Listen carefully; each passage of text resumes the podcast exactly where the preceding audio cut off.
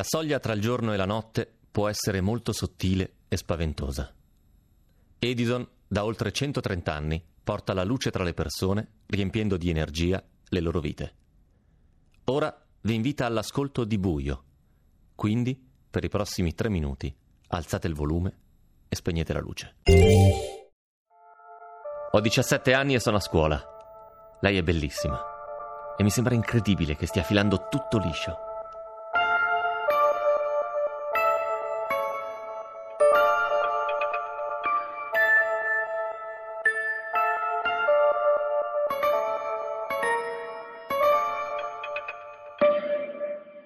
Posso giusto vivere di ricordi in questo buio. Almeno lì ci sono luci, voci, colori e persone. Maria Sole si chiama, che fa un po' ridere a pensarci adesso. Ha 17 anni come me. Ogni minuto mi ripeto, adesso mi sveglio ed è stato un sogno, adesso mi sveglio ed è stato un sogno. E invece no. Continuiamo, ogni giorno sempre di più.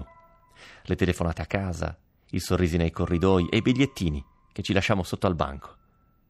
E poi i baci. E quell'idea che prima o poi lo faremo. E poi succede così, il giorno prima tutto è stato perfetto. Non riusciamo più a smettere, l'ultima telefonata sottovoce per non svegliare i genitori. Ci diamo appuntamento la mattina dopo che non c'è scuola. Io arrivo in anticipo. In mano tengo la cassetta che le ho registrato. Ci sono i Police, i Clash, David Bowie e ci ho messo pure Joy Division e sono già un po' pentito. Aspetto.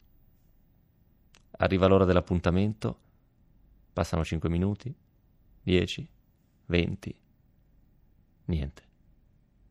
Potrei andare al telefono del bar, ma se lei arriva e non mi trova? No, no, devo restare qui. Ma Maria Sole non c'è. E nel buio della sua assenza inizio a collegare tutti i puntini. Quella telefonata in più non avrei dovuto farla. Non avrei dovuto nominare quella mia amica nemmeno per scherzo. E poi ho usato un da grande farò invece che faremo. E lei è diventata silenziosa. Ho sbagliato tutto. Fine del sogno, è suonata la sveglia.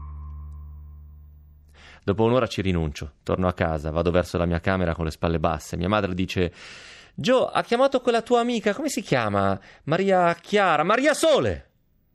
Mi precipito al telefono, la chiamo, sbaglio il numero due volte, poi il segnale di libero e la sua voce. Suo padre era stato male e lei era rimasta a casa per aspettare il dottore. E io mi lascio scappare un Ah, per fortuna, meglio così.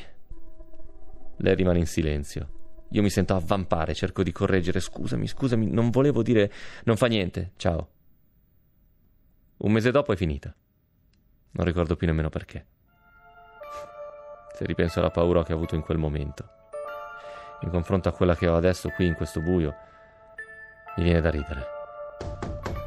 Chi è?